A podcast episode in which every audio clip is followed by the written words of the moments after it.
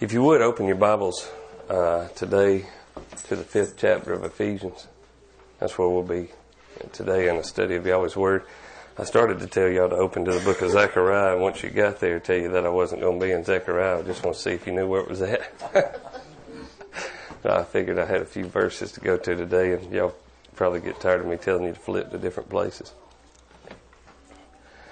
This message today will be one that we should all be familiar with. Unfortunately, I believe that if uh, if we've known it in the past, it's probably one that most of us have forgotten. At least I know for me, it's an area in which I struggle. I have a hard time with. How many people in here know that uh, we're to be perfect as Yahweh is perfect? Matthew chapter 5 and verse 48, it says, Be ye perfect, therefore, as your Father in heaven is perfect. How many people contemplate that verse or consider what it means to be perfect? Well, if you considered it in the past, then that's great. And if you tried to achieve it, then that's even better. However, you and I both know that it is impossible for us to be perfect simply because we're made of flesh. But that doesn't give us the right to make void the words of our Lord and excuse the command to be perfect. It's a command, it's not a suggestion. It's a requirement that is placed on us.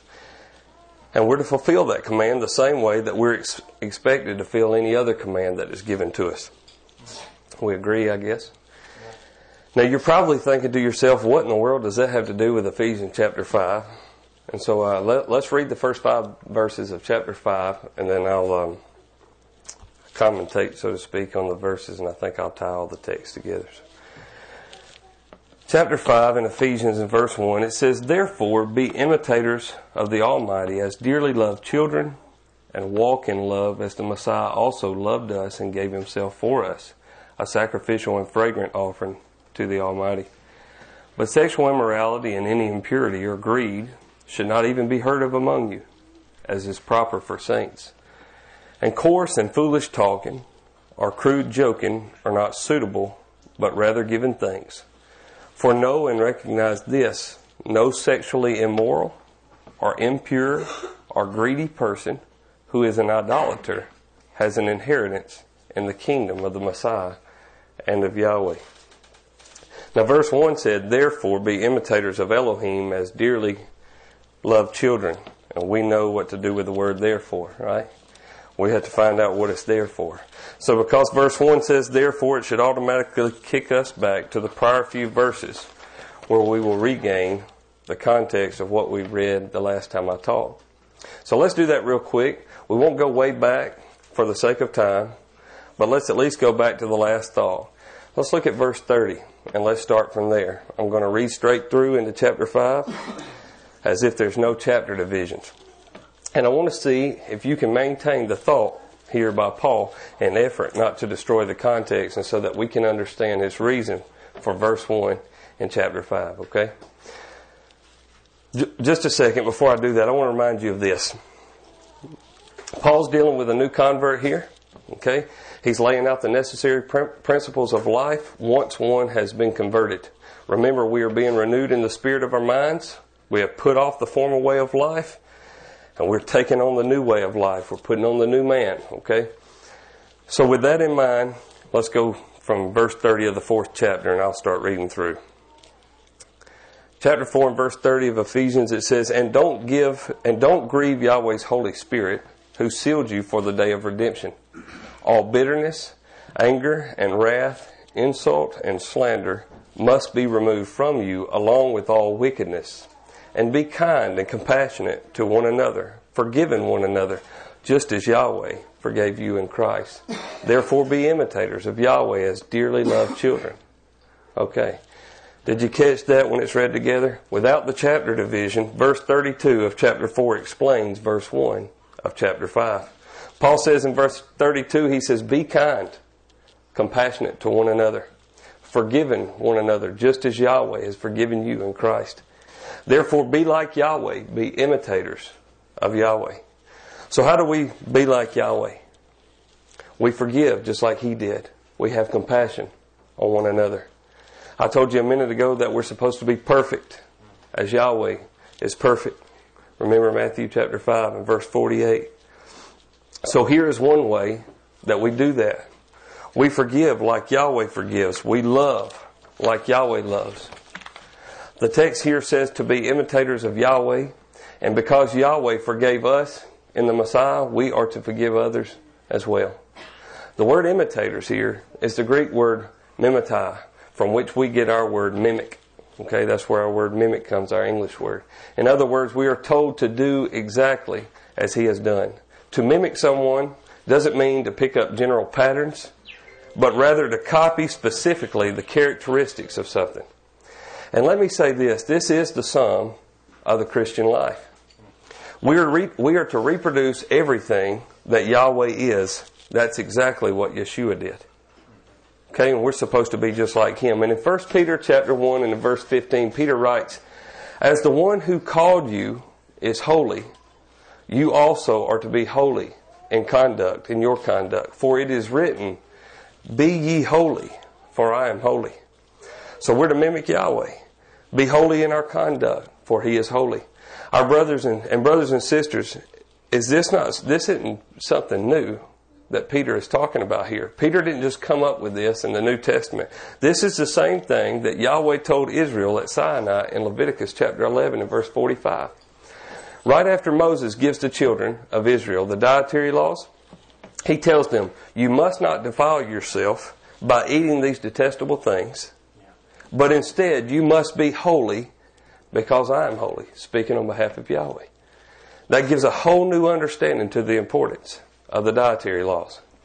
But this applies to our every action. We're to mimic the holiness of Yahweh. And now you say, well, that's a lot easier said than done. And you're right. It's a lot easier said than done. And to be quite frank about it, you can't possibly do it on your own. It's, you, you just can't do it. You're not going to to make up your mind one day and start being perfect. It doesn't work that way. You're not just going to make up your mind to mimic Yahweh, to be just like Yahweh, and just all of a sudden it happens. You can't muster up the strength to be holy. It doesn't. It doesn't happen like that. But that's entirely the point. In order to be like Yahweh, you must first know that you can't be like Yahweh. That's Yeshua's entire message in the Sermon on the Mount when he says, Be perfect as your heavenly Father is perfect. In order to be like Yahweh, you must first start with a contrite spirit and a broken heart. That's right. You must first realize that you're a failure. You have to see yourself for who you really are. You have to see yourself for who Yahweh sees you as.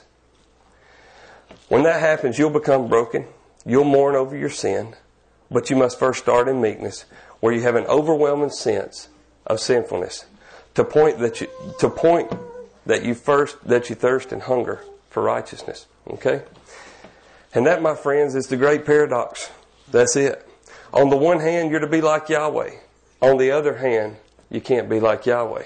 But this very oxymoron is what should drive you to look for a greater power in order to be like Yahweh. And, and that greater power is His only begotten Son. Because we can be like Yahweh with the help of Christ, who gives us strength. You can't do it on your own, but you can do it with the Holy Spirit as your guide and with Christ as your strength. Paul says in Ephesians chapter 3 and verse 16 and following, he says, I pray that he may grant you according to the riches of his glory to be strengthened with power through his spirit in the inner man and that the Messiah may dwell in your hearts through faith. I pray that you being rooted and firmly established in love may be able to comprehend with all the saints what is the length and the width, the height and the depth of Yahweh's love, and to know the Messiah's love that surpasses knowledge, so that you may be filled with all the fullness of the Almighty. Folks, we're to be imitators of Him. And while we can't be like Yahweh on our own strength and in our own strength, we can be like Him with, with His help. With His Spirit dwelling within us, we can be just like Him. But again, the first step is to realize that we're not like Him, we're fallen man. And then, secondly, this self examination should create an incredible need and a dependence upon Yahweh's mercy and a cry for His help. Because we need His help to perform the worthy walk that we are called for. Okay? In order to walk this way, He has to help us. But the beauty of it all is that if we're in the Messiah, He's already helping us. If He's already given us a new heart, He's already helping us. He's helping us to become more like His Son, to look more like Him. Yes. In chapters 1 through 3 in the book of Ephesians, He's already laid all that out. You remember the first three chapters? They're about what Yahweh has done for us. And now the last three chapters are about what we're to do for Yahweh. This is the practical section of the book. I remember when I was a little bit younger, about 20 years ago, I went to school to be an EMT. If for those who don't know what that means, it's an emergency medical technician. The class lasted for um, somewhere around a year, say about 14 months or so, I guess. And the first 12 months was all book work. It was all book work. We went to class and we learned what the laws were, with what the human anatomy was all about, what medicines did, and how the body functioned, and what made one part do this and one part do that. It was incredibly boring. Incredibly boring. But it was necessary because at the end of that long period of time and the book studying and the test and the papers we had to write, we were going to be asked to perform what we had learned in class in practical situations. It wasn't going to be book work anymore. Okay? There wasn't just a written test based on the information that was given to us, but rather we had to perform to the standard that we had been taught. We were actually required to do something.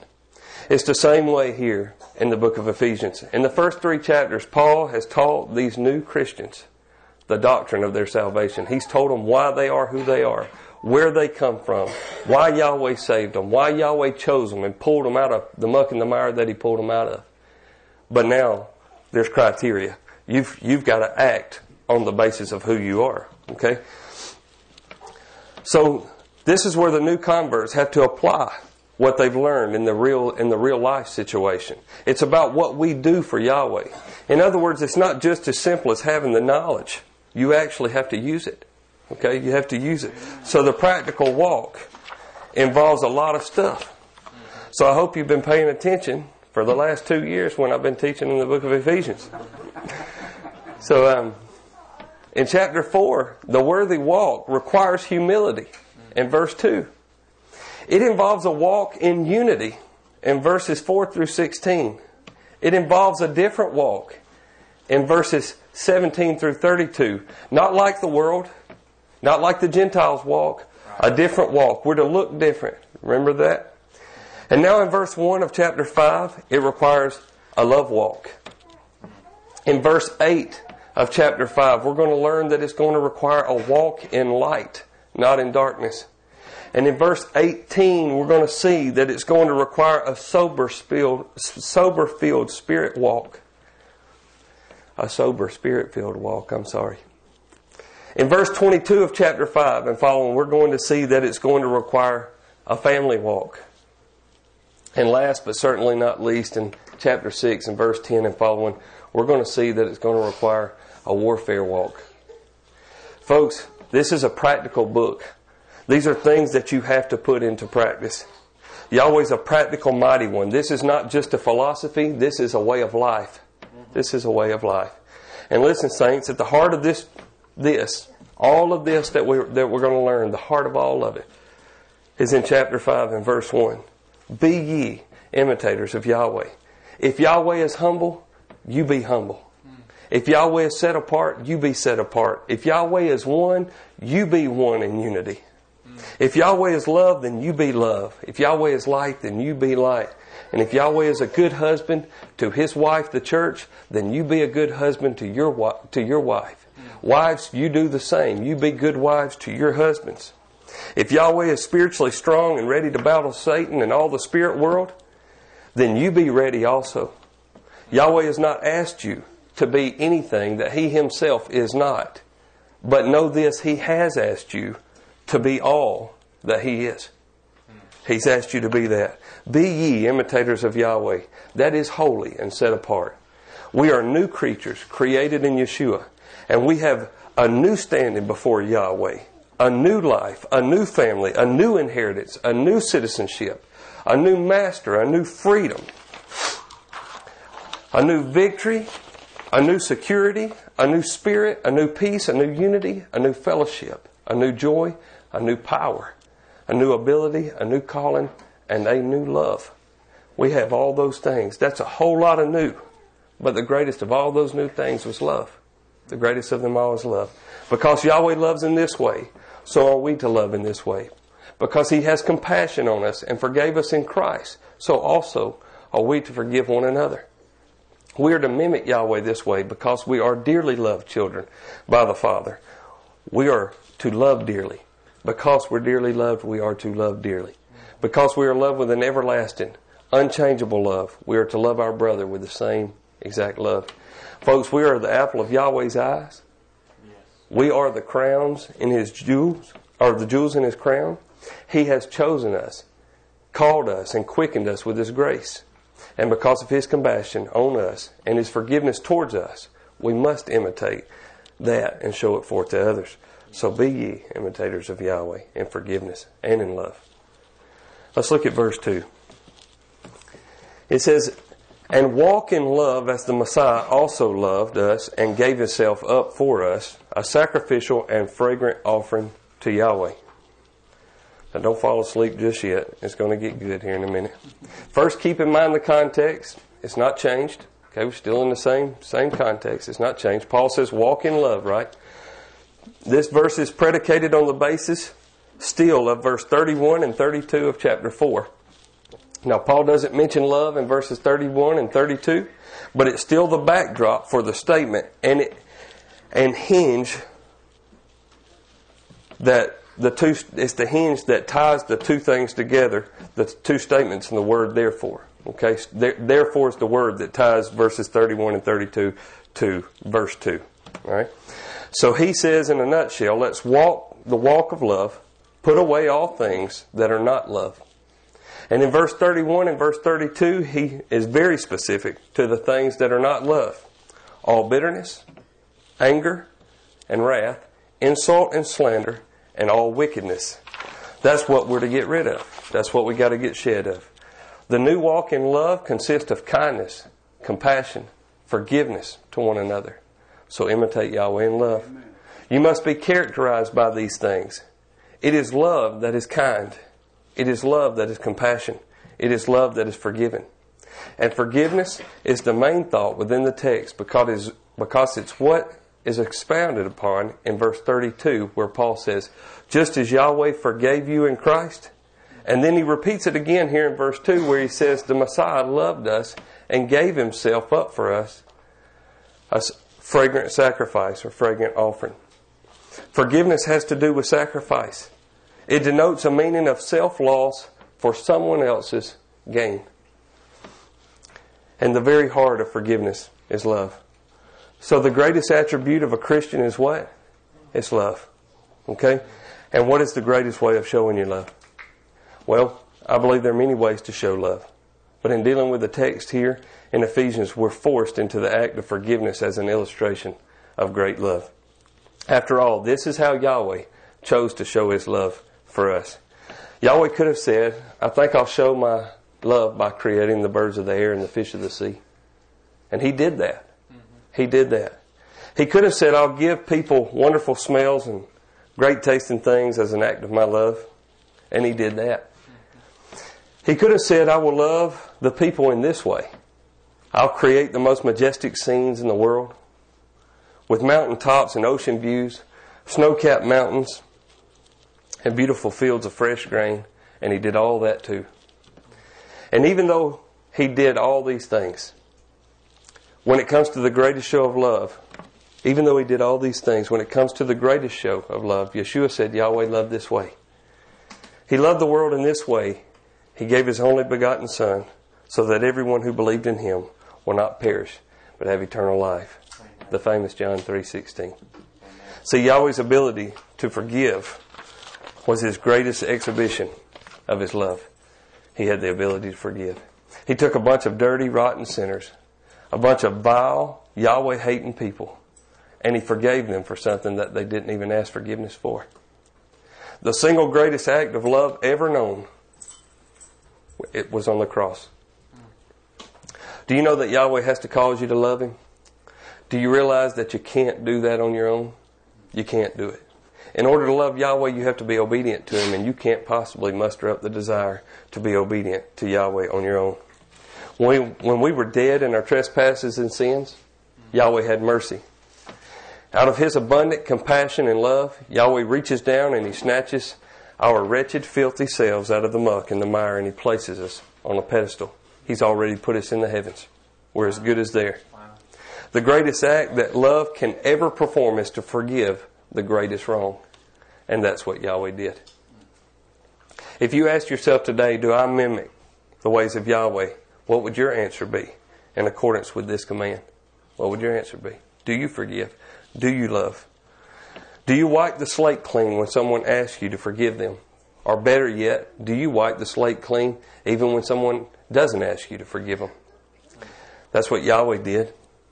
That's what Yahweh did. He saved you before you asked Him. You're as good as saved. And if you walk the walk of love, then I think you will too. In 1 Peter chapter 4 and verse 8, it says this. It says, above all, meaning above everything else, it says, keep your love for one another at full strength, since love covers a multitude of sins. Folks, love keeps no records of wrongs. No records of wrongs. It's not our job to seek out a way to get even with someone who has offended us. It's our place to seek out a way to forgive them. We shouldn't desire to see someone suffer for their wickedness, but rather we should desire to see them to conform to the ways of Yahweh, to walk in the ways of Yahweh. That's what we should want from them. So the next time that somebody does you wrong or offends you, don't look for a way to retaliate against them. Think about the new walk that you're in. Think about that love walk. Think about verses 31 and 32 in chapter 4. Don't be bitter. Don't be angry. Don't be full of wrath, but rather be compassionate and forgiving of one another. be an imitator of Yahweh. Do you know that Yahweh has slain his son for all the wrong that somebody's already done to you? Yahweh's already slain his son for that. Do you know that that um, it doesn't matter how much vengeance you impose on that person, it won't make you feel any better. It just hurts you. Right. It'll just hurt you. See, the sacrifice has already been made. You can't make someone suffer for what they've already done to you. Christ has already suffered for that. He's already suffered for that. If they're forgiven, if it's somebody within this body, it's brothers and sisters, Christ has already forgiven them. The price has already been paid. We need to work on ways to love, not hate. Now, I assure you of this you won't find a more rewarding thing than to ask forgiveness from somebody or to give forgiveness to somebody. It's a great thing. It's a great feeling.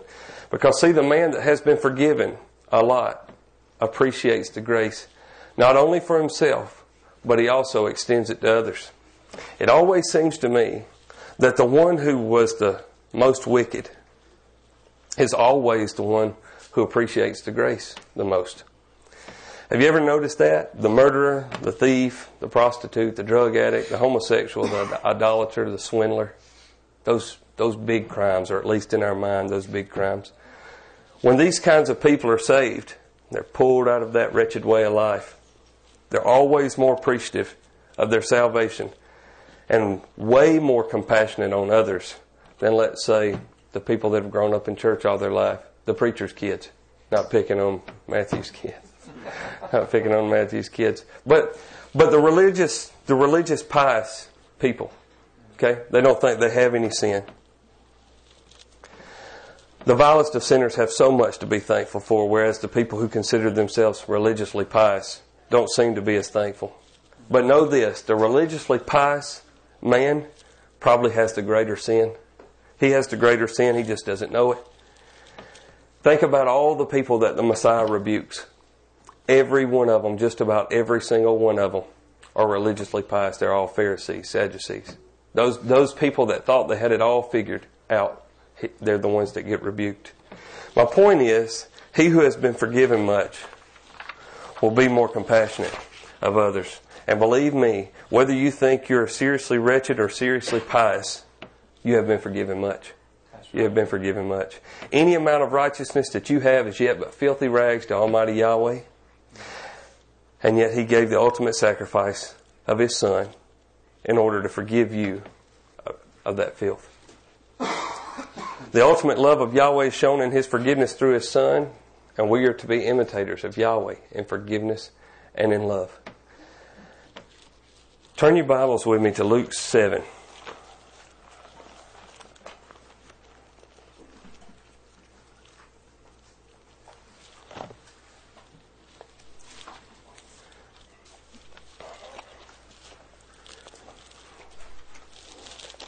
Better get on the right page here. I was fixing to read Luke 6.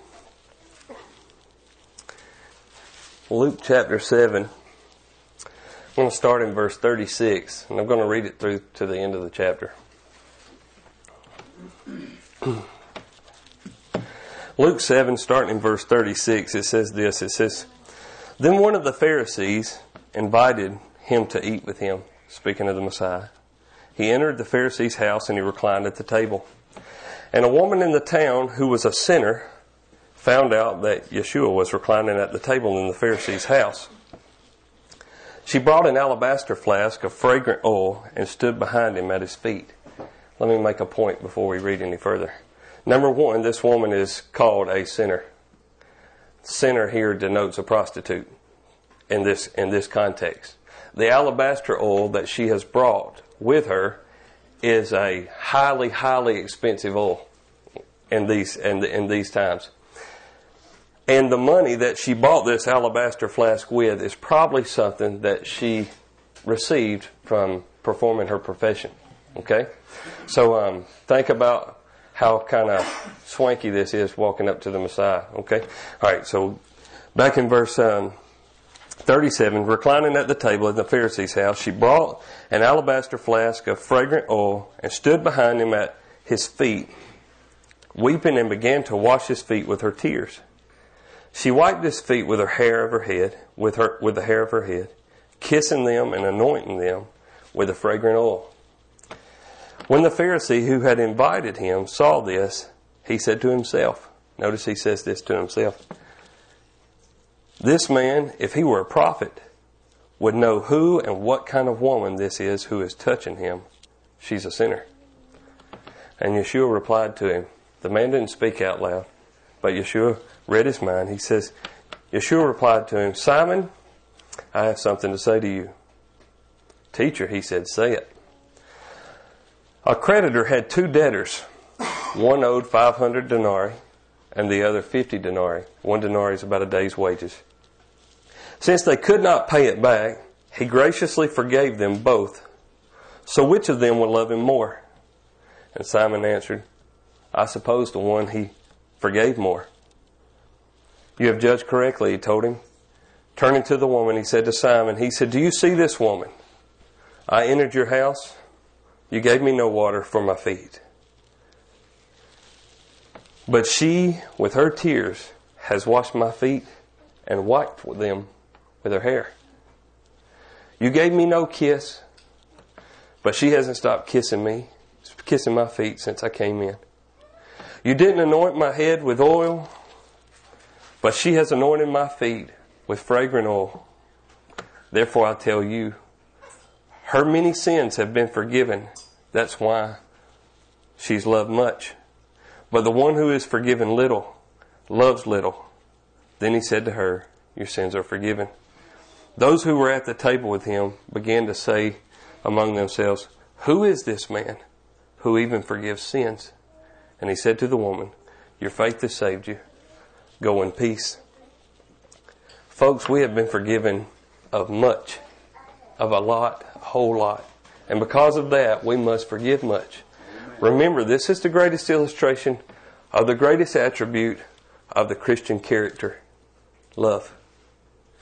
I want to read something to you. When I was studying this week, um, I was listening to a, a preacher on this on this chapter right here on this set of verses, and he quotes from a man named Robert Fal- Falconer. I don't know if you know who that is. He was a um, he was a theologian uh, in the late 1800s, early 1900s, and um, wrote several books.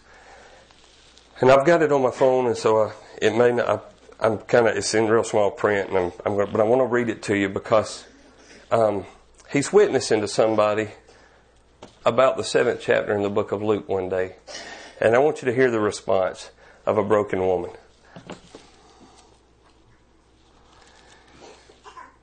It says Falconer sat down on the side of the road.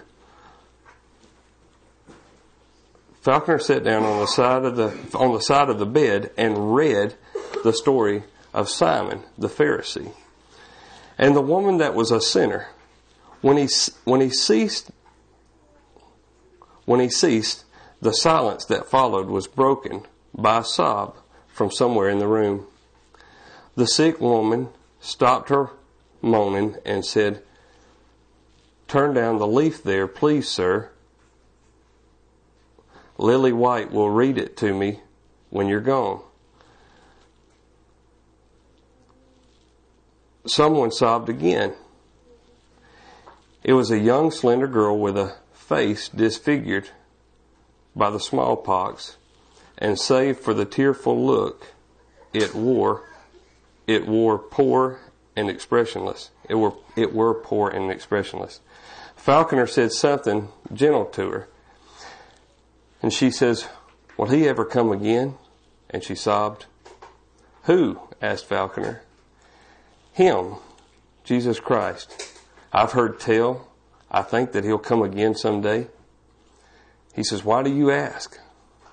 Because, she said, with a fresh burst of tears, which rendered the words that followed unintelligible.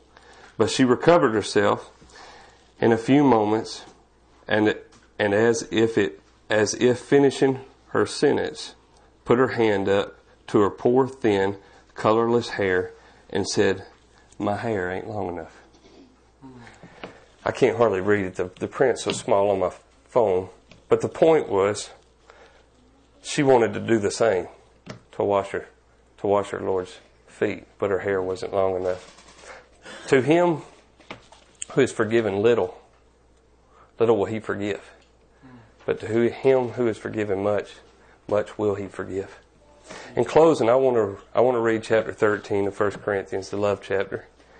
And as we read through it, I want to keep I want you to keep in mind that we are all to walk in love, as the Messiah loved us and gave himself for us.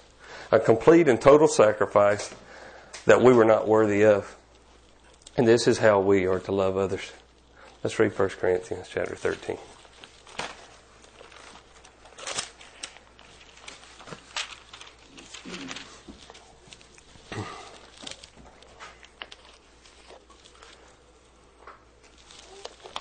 1 Corinthians 13, it says, If I speak the languages of men and of angels, but do not have love, I am a sounding gong or a clanging cymbal. If I have the gift of prophecy and understand all mysteries and all knowledge, and if I have all faith so that I can move mountains, but do not have love, I am nothing. And if I donate all my goods to the poor, to feed the poor, and if I give my body to be burned, but do not have love, I gain nothing. Love is patient. Love is kind. Love does not envy. It's not boastful. It's not conceited. Does not love does not act improperly. Is not selfish. Is not provoked. Does not keep a record of wrongs. Finds no joy in unrighteousness, but rejoices in the truth. It bears all things believes all things, hopes all things, and endures all things. Love never ends. But as for prophecies, they will come to an end. As for languages, they will cease. As for knowledge, it will come to an end. For we know in part, and we prophesy in part. But when the perfect comes, the partial will come to an end. When I was a child, I spoke like a child. I thought like a child. I reasoned like a child. When I became a man, I put aside childish things.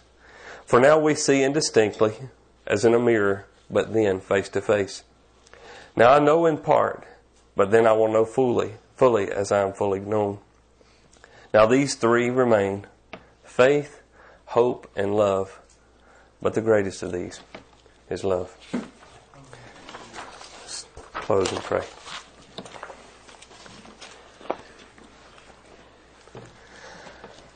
Yahweh, Father, we thank you for this day.